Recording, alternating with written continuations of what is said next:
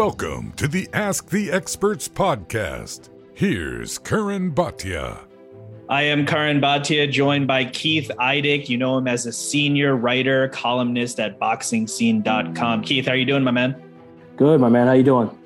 Good, good, good. So wanted to chat with you. There's so much going on in the world of boxing. Um, let's start with, of course, the pound for pound number one, Canelo Alvarez, the Canelo sweepstakes. We had that uh, play out. Seems like a lot of people in the boxing world generally wait to see what Canelo does before making their own move. Um, of course, it was reported by you and many others PBC offered Charlo and Benavidez the reported number 100 million. Uh, also, Matchroom DAZN offered Bivol, Triple G Trilogy reported 85 million, 100 million. Not really sure. Who, who knows exactly uh, when you take in buys and other things like that. Um, why do you think Canelo went the route of the Matchroom DAZN deal over the PBC deal? Uh, I think he wants to uh, ultimately become the unified, fully unified light heavyweight champion. And this is his path to making that happen. You know, he fights Dmitry Bivol. He feels it's a fight that he'll win, obviously. And then he would have the opportunity, at least once he's done, in his opinion, beating Bivol, beating Triple G, and then whoever he's going to fight in December, which might be a lesser fight than those two. Um, and then for his first fight of uh, 2023, fight the winner of Joe Smith Jr and Artur Beterbiev for all of the light heavyweight titles, which would give him an opportunity to become a full unified champion in a second division. That would be a, a, tremendous accomplishment. And if, if anyone can do it, it's Canelo. We've seen what he's done, gobbling up these belts. Um, now, there's one thing to say you know, I want to fight three times this year. A lot of things can happen, as we've seen, of, co- of course, uh, through the last few years. Injuries can happen. Things like pandemics can happen. Um, there's a million things that could happen, but it's it's definitely a great plan, and, and we've seen Canelo execute uh, on these plans before. Um, in terms of DAZN, they're they're pivoting now to have a pay per view model. Um, in terms of pricing, we know the monthly is there, and then now there's a pay per view for bigger fights. Uh, Joe Markowitz made no, you know, he he was open about it. He said, "Hey, in the beginning, we said we were not." Not going to do it. Now we are. So they're not shying away from it. Um, what are your thoughts on on DAZN trying the pay per view model? If you look at any business or startup or whatever you want to call it, um, it, it's pretty normal to make pivots and look at numbers and, and, make adjustments. And it seems like that's what they're doing here. What What are your thoughts? Well, what's not normal is when you enter a business that you have not been in to say that you're going to put everyone else in effect out of business, which is kind of what they were trying to say. Uh, they were a little too uh, arrogant and bold about it, to be honest with you. They've learned that lesson the hard way. Uh, and they now know that the boxing business is such because it needs to be that way. Fighters' expectations are that they're going to make a certain amount of money. The business model is what it is. You're not changing that. So don't try to come in and reinvent the wheel. Um, and again, they learned that the hard way. You can't pay Canelo Alvarez somewhere between 40 and 50 million dollars and take 9.99 per month from people and, and figure out a way to pay that without losing money. Again they learned the lesson the hard way. I give joe a lot of credit for copping to it so to speak and saying hey look you know we made some miscalculations we made some mistakes. We were very ambitious in the beginning probably said some things that we should not have said. So let's move forward. Some people don't want to forgive them for that. I don't really see the point in that entirely because it is what it is. I mean, what do you want them to go before a firing squad or what exactly? All right. So they promised you that they wouldn't charge you $80 for a fight, and now they are. If if it bothers you that much, don't buy it. It's not a birthright to watch boxing for whatever it costs. And it's sometimes it gets very frustrating with people on Twitter. And Twitter ain't the real world, as you and I real no, well know, because it's a very small percentage of people that actually watch boxing. There are some very smart, passionate people on there, and there are some people that are just outrageously unrealistic about what they expect, and they're going to complain no matter what. Uh, bottom line is Canelo Alvarez has set the bar for what he's going to make. This is what's going to cost to watch him fight. Put on your big boy pants and pay for it, or or don't. But you're not being wronged in some egregious way here. It is what it is for so long people have talked about the popularity of boxing and how it can become a mainstream sport in terms of like the four big players in america. Um, and and of course pay-per-view is it's where it's been recently. People look back at, at the older ages when it was on national tv um, you know you made money through through advertisements on those big channels. Um, and obviously people have tried that. People have tried streaming. At this point in time uh, just you as an observer and seeing everything that, that that's going on do you think um, there's other ways to be successful, or at the end of the day, does it just come back to pay per view? I think at the highest level, it's going to be a pay per view model because people look. successful people don't like losing money. Len Blavatnik is no exception. He lost a lot of money bankrolling DAZN for the first three and a half years, and he's just not going to do it anymore. He has he has put uh, you know some some restrictions on what they can spend on fights. They're not wasting money like they did in the beginning, trying to lure American fighters or fighters from wherever who frankly aren't worth the money. They grossly overpaid for Devin Haney. They learned the hard way wasn't worth it exactly. Devin Haney's an excellent fighter, does not have the enormous fan base that his Instagram following or whatever would lead you to believe. No one else is willing to pay him, and th- and this this is now playing out. I understand the ambition in the beginning because they had to overspend. They're trying to make their mark in this market in which they did not exist. So you have to be aggressive. You have to overspend a little bit, but you can't do that in the long term because no one's going to pay for it. Uh, you know, if it's Showtime, PBC, you know, you all have people to answer to, and you can't just keep you know wasting money, so to speak, on bad investments. And so, I guess the short answer to your question, though, is that for the top top fights, Canelo Alvarez certainly counts as as such. Uh, you, the pay per view model is there to stay. Now, does it need to be eighty dollars necessarily? I don't know that, and it shouldn't be higher than that, uh, even for the biggest fights. You know, Mayweather Pacquiao was hundred, of course, but um, if it were two, the thing is, you and I both know that if it was two or three times per year, rational people wouldn't have a problem with it. Passionate boxing fans wouldn't have a problem with it. It's when you come in with the Charles Martin and and and uh, Luis Ortiz, even for forty bucks, or Keith Thurman and Mario Barrios for eight seventy five, but whatever it was. Um, that's where the people have problems, you know, and and and rightfully so. And that that actually leads me to my next question. We were talking about the major networks and uh, you know having boxing on their platform. Of course, Fox uh, the last few years has been involved in boxing in in both broadcast and pay per view. This year, though, in 2022, they've only done two uh, two events, and those were both pay per views: Luis Ortiz versus Charles Martin, as you mentioned, and the Keith Thurman pay per view. We haven't seen a lot on the Fox Sports schedule. So, what do you expect to see uh, for the future of boxing and, and Fox Sports? Unfortunately, Fox has devolved into a pay per view distributor. That's what they are right now. And you have to call it like it is, basically, right? Um, I am a Paramount employee, just for full disclosure for people who don't know that. Uh, our boxingscene.com is owned by Paramount, which used to be Viacom CBS, which also owns Showtime, which has a deal with PBC. So just let's, you know, let's operate off that. But um, Fox's involvement in boxing was very encouraging in the beginning of its deal uh, because there were a lot of people watching boxing who had not ordinarily watched the sport. They were doing between two and three million viewers. It was great for the sport. Having boxing on network television is imperative for the growth of the sport, whether it's on Fox or CBS or ABC or and whichever one wants to invest money into the sport. And I think it's going to wind up being CBS uh, or Paramount, you know, however they want to do it. Um, it's necessary because you have to expose the sport to the masses and let people know about these incredible backstories uh, for these fighters and show two, three, four times a year, show the best of the best on network television. Uh, maybe a fight like that's borderline pay per view that would be a low level pay per view. Put it on CBS, Fox, ABC, NBC, whatever, and let people enjoy the sport at its highest level. And as you well know, sometimes that's not even really necessary. You don't need a you don't need a fight that has five million dollars in license fees to make great, compelling television. So you know, sometimes you get uh, you know Jarrett Hurd against Julian Williams, which was an excellent back and forth fight, right? And a, and a fight of the year candidate in which Julian Williams was uh, you know was upset by Jarrett Hurd. So I mean, uh, upset Jarrett Hurd. So um, you know, there's ways to do it, but but I think without the involvement of network television moving forward, the the the growth of the sport is going to be very limited because if you're trying to only grow the sport through apps that cost whether it's six dollars per month, twelve dollars per month, whatever it might be, if you limit it to those types of platforms, the sport is not going to grow. And so, with that said, just playing off of, of what you said, and, and just a follow up question, you mentioned, for example, a CBS, right, getting into boxing.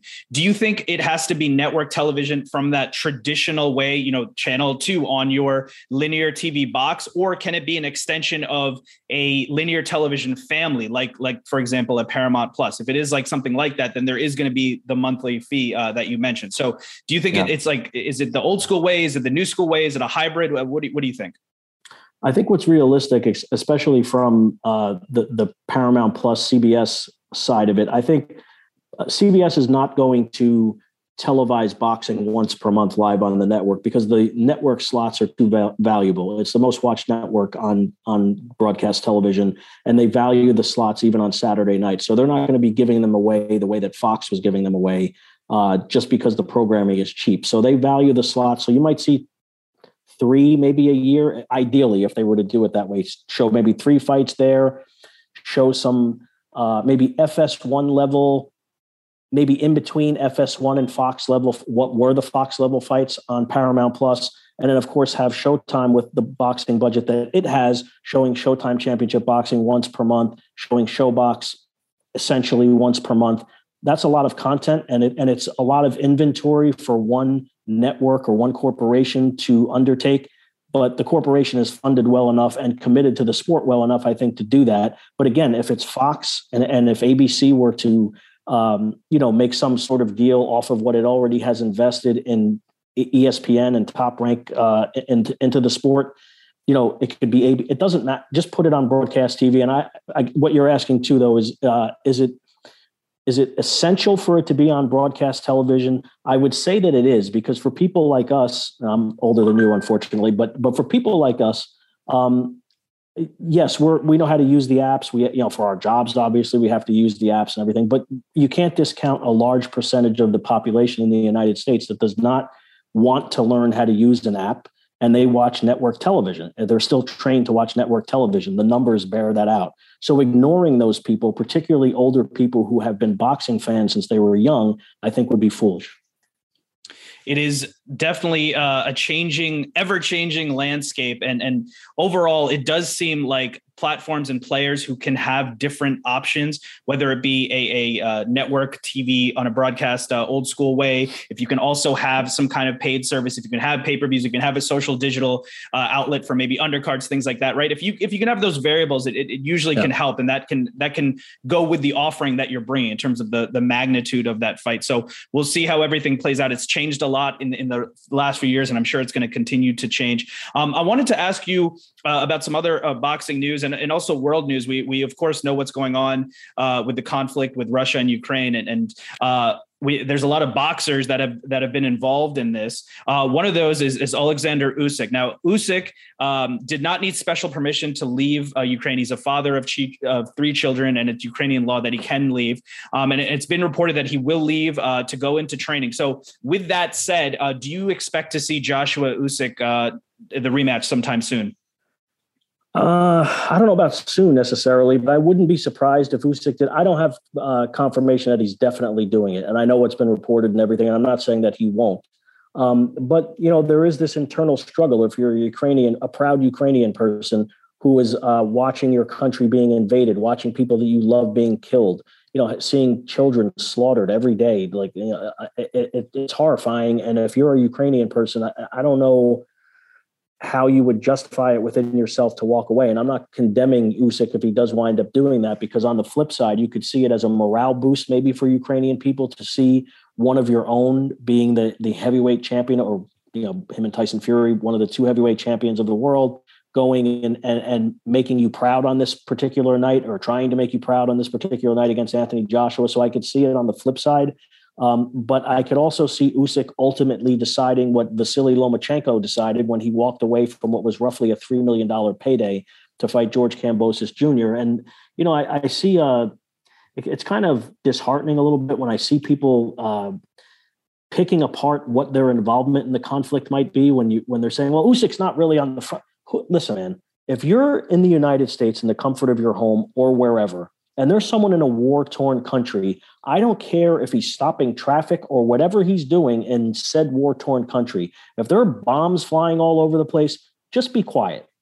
Those people are, are they have a lot of courage and they're there to protect their families. And hopefully, if you're the type of person who would say something like that about Usyk or Lomachenko or Vitaly Klitschko or Vladimir Klitschko, reassess what you're saying and, and be a better person it's very easy uh, to have an opinion behind a keyboard and, you know on a, on a couch comfortably. It's it's very different when when you're uh, in the heart of it. Um, you mentioned Vasily Lomachenko and, and and you broke the news that he's decided to stay and fight in Ukraine. It looks like he'll be passing up, at least for now, that fight with Kambosos in Australia. Um, there were other outlets that also posted this news, and I know that you were vocal about that. Um, what, what was, you know, what happened with that situation in terms of, of you being vocal about other outlets posting the news, and, and how would you like to see that that change in terms of other outlets and, and the way that breaking news is reported in boxing? Uh, you know, this had been a, uh, a festering thing with me for a long time. This was not a one-time deal. And and look, uh, let's just let's just be just full disclosure here. We're we're talking about ESPN Ringside's uh, Twitter account. It was what you're referring to. I went after them on uh, on Tuesday, I think it was, because there's a pattern there going way back. Now, Mike Coppinger and I are friends. This was not really directed at Mike. I tried to specify that. I understand he might have been collateral damage, so to speak, as far as that goes. He and I had conversations about this privately. My thing is this Mike breaks his fair share of stories. So do I. So do other people.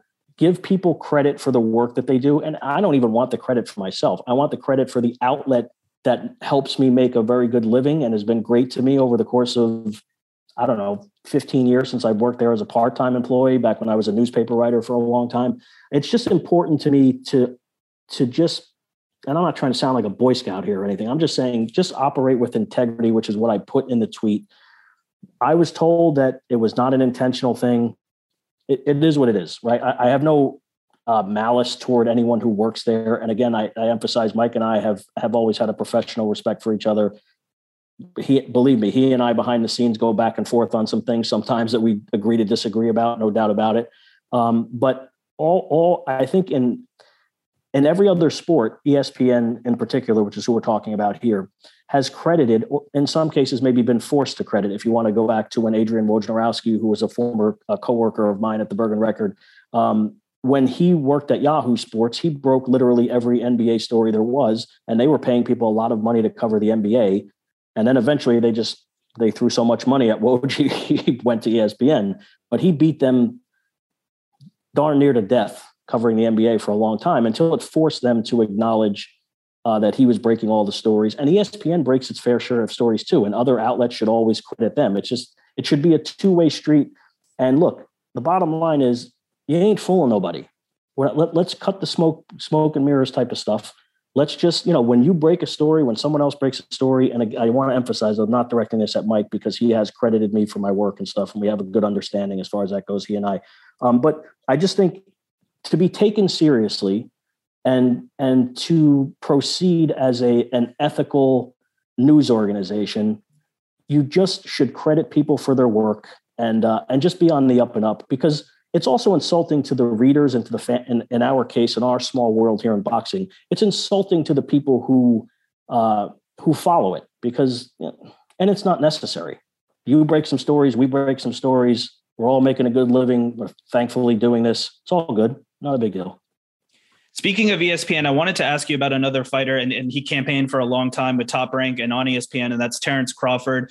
Uh, we know that he's now entered into uh, litigation with Top Rank. Um, he's saying there was a breach of contract. He's saying there was racism. Um, it, it, we know that his contract with Top Rank is done, and it obviously doesn't seem like he's going to go back there based on that. Um, we know that Spence versus Ugas is happening, and, and everyone, of course, wants to eventually see Crawford versus Spence. What do you think the future holds for Terrence Crawford? Who do you you think he'll align himself with? You know, what's what's a possible fight for him, and and and when? I think he'll eventually align himself with PBC because what choice does he have, right? I mean, if he if he wants the fights that he wants, he's not getting it by operating on his own little island somewhere. It's not, you know, he's going to be forced to, in some way, affiliate himself with PBC. And there there have been discussions uh, on both sides about that. He knows that if he wants to fight uh, the winner of the now, obviously he wants it to be Spence because that's the fight that Crawford wants. But if he wants that fight, he's going to at least temporarily have to affiliate himself with PBC. Um, and I, I, expect that to happen because unless he wants to try to fight uh, Josh Taylor, who of course is affiliated with his contract with with Top Rank, his former promoter, who Terrence Crawford, as you mentioned, is suing. Um, what other options does he have really? I mean, it, you know, Boots Ennis is not uh, contracted with PBC, but he is contracted with Showtime in a multi-fight agreement. Um, I don't know how much money Terrence Crawford would want to fight Jaron Ennis, but I would bet it would be a lot. people would be interested in that fight. But what sense does that make if you're Terrence Crawford going on 35 years old and you've wanted to fight Errol Spence for four years or however long it's been? That's the fight that he wants, right? And that's the fight the public wants. And hopefully, you know, while it's nowhere near the magnitude of Mayweather Pacquiao, and it hasn't gone on nearly as long either. Uh, hopefully, we'll get to see that fight. Uh, Ugas is not an easy out, as you well know. Not going to be an easy fight on April 16th, especially coming off major eye surgery for Errol. Um, but if he wins the fight, let's hope that Terrence Crawford, you know, signs a two-fight deal with PBC or agrees to a you know, multi-fight deal with PBC, uh, fights a reasonable welterweight in his first PBC fight, and then maybe fights Errol Spence toward the end of the year because you know, you don't want to get past its expiration date. And Terrence Crawford's going to be 35 years old in September. Errol just turned 32. You know, it's now or never pretty much past its expiration date is an unfortunate thing that, that us boxing fans have to deal with way too often. And l- let's hope that's not the case. One final question uh, before I let you go. You've been covering this sport for such a long time. It's a really interesting and unique time in boxing right now. Jake Paul has a contract with Showtime. He comes from YouTubing. Uh, there's Triller in the game that's adding musical acts and reshaping the ring. Um, Probellum is trying some different things internationally. There's a bunch of new players, uh, you know, and we've talked about some of them during this interview. For a long time, it, really wasn't like that. It was HBO had, had top quality fighters, Showtime did. There, it was just a different uh, type of, of um, landscape, and, and obviously it's changed a lot now. How would you describe the way boxing is now um, in terms of this era versus other eras that you've covered? Well, there's a lot of money still being spent on boxing for what has been perpetually called a dying sport. I've heard that since uh, I don't know, since I started covering it in 19, late in 1996, right? It's a dying sport. It's dying, here we are 26 years later, and it seems to be thriving. It's a, it's a niche sport. It's always going to be that now. I don't think it'll ever go back to the magnitude that it, that it once possessed. And, you know, even in the 80s, you know, when Mike Tyson, because there's never going to be another Mike Tyson probably, but, you know, when it was on network television, the biggest thing is when it went away from network television, I think is when you saw the shift in it being a mainstream sport that was really uh, garnered a lot of attention to being a niche sport. But there's nothing wrong with being a niche sport with a passionate, loyal fan base. But it does need to grow because a lot of you know people get very frustrated with, as you well know, the the, the four sanctioning bodies and all the BS. You know the the the factions of different promoters and and PBC and Top Rank and all. People just want to see the best fight the best. I mean, you don't. If you're a baseball fan, they don't say well, the Yankees aren't going to play the Red Sox because so and so doesn't like so. No, they they play 15 times, you know, whatever it is. You know what I mean? So it's very frustrating. It's it's hard to be a fan of this sport sometimes, and I understand the frustration. You know, while I am critical sometimes of people stealing pay per views or constantly complaining about pay per views, I get the fact because once upon a time I was a boxing fan when I was a kid. You know, I was a fan, so to speak. Now, you know, I'm a professional writer and all, but but you care about the sport. You're passionate about the sport, and I understand what it's like to be in that position when you just want. This is your enjoyment, right? I mean, the time you take away from your family or whatever else is important to you to invest it in in caring about boxing. And it's like, you know, if it's like Lucy with the football every time, you know, you're just like, oh, dude, come on, that's enough's enough, right? I mean, but um, I still think the sport is in a healthy place. And to answer your original question, I know I went in a roundabout way here, but having uh, people like Jake Paul, uh, you know, people crap on Jake Paul and everything. Look, if he can, if he can generate, even if it's a few hundred boxing fans based on what he's doing, why wouldn't we as the boxing industry welcome that? That's 300 people that care about the sport that didn't care about it before. And, and what's wrong with that? You know, and if you don't like Jake Paul, you know, he's, he's loud and he's in your face and all that kind of stuff, but that's kind of today's, you know, I'm an old school guy, obviously, you know, but, but like if that's you got to sell yourself. I mean, he's you know, if you ask Jake Paul in a quiet moment, could you be Canelo Alvarez? I, am sure he would tell you, "What are you out of your mind?" Of course not. But but he's got to say what he's got to say with the camera on and stuff. So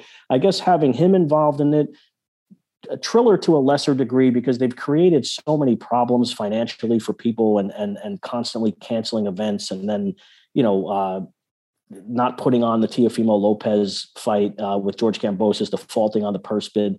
Eh, I'm not sure we couldn't do without Triller in boxing, to be honest with you. But as it relates to Jake Paul, I mean, if it's going to bring eyeballs to the sport and bring attention to the sport, I don't see anything wrong with that. 100%. I've always said for a long time that that even YouTubing or just creating your audience is a difficult yeah. thing to do and there's no reason that you can't now bring that audience into boxing and increase the eyeballs uh, for boxing. That can happen and at the same time we can hope for the best to fight the best and hopefully that's what happens uh, going forward here in, in 2022 and beyond. Keith Idec, I want to thank you so much for the time breaking it down and uh, talking about the latest boxing news and I hope to chat with you soon, my friend. Thanks, Karan. I appreciate it, man. I appreciate you having me on. It's good to see you. And that brings us to the end. Thank you so much for joining me, and thank you to my guests.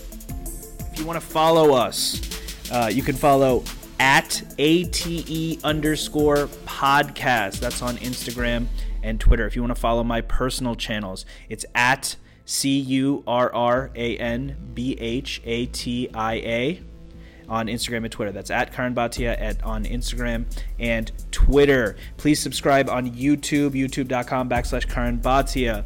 Uh, please check out uh, our show on iTunes. Hit subscribe. Give us a five star review. If you want to email the show, it's asktheexpertspod at gmail.com. I am Karan Bhatia, and this was Ask the Experts. Thank you for listening to Ask the Experts with Karan Bhatia.